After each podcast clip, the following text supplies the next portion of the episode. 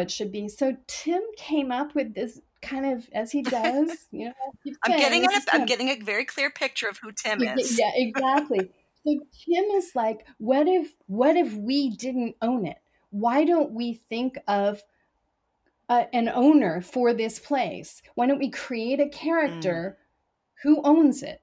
And let's start there. That's brilliant. And immediately, yeah, really. And immediately we just fired off these ideas of who would own this old, old this old building and it was it was really easy huh. actually wow. it was you know it's like well he's he's this eccentric and worldly traveler who collects things from his global wanderings and brings them back. He loves nature and he has refined tastes, but he's not showy with what he loves. He likes whiskey at night and he likes to sleep in in the morning. And we could just do it wow, so easily. Wow. We suddenly knew that that was um, our Uncle Desmond. And you found a painting, right?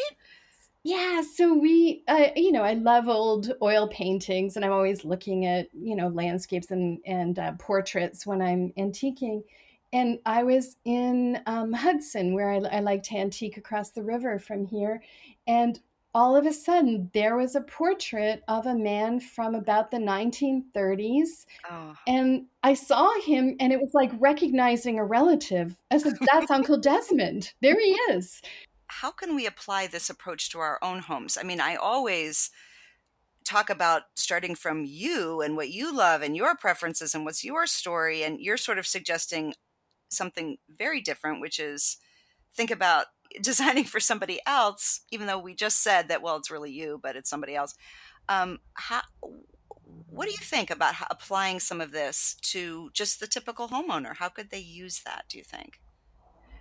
You know, when you design or or redesign a room, refresh a room, you're really creating that room for your best self, for ah. for who you want to be.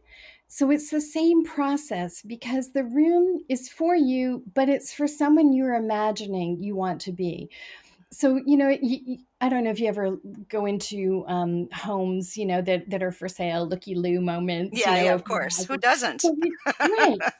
So when you go in, part of it is about imagining how you would live in that space. True. And you, you, get a persona for yourself. Well, if I lived here, I would have my coffee in the morning here and I would read the newspaper and I would be this. Mm. You know, when you talk it's the same with wardrobe. You talk about wearing your power suit to go to an interview, right? Or you know, I'm going to um, I'm going to a farm, so I'm going to you know wear a plaid shirt and some jeans today. It's, it's, it's, a style you're you're kind of embracing for how you expect to live. Mm. So we kind of you know in the in the book we did um, creating your character and you know had a few questions so it's the same it, it's um, when you go to approach a room there are five questions that we start with, you know, when you're creating a character.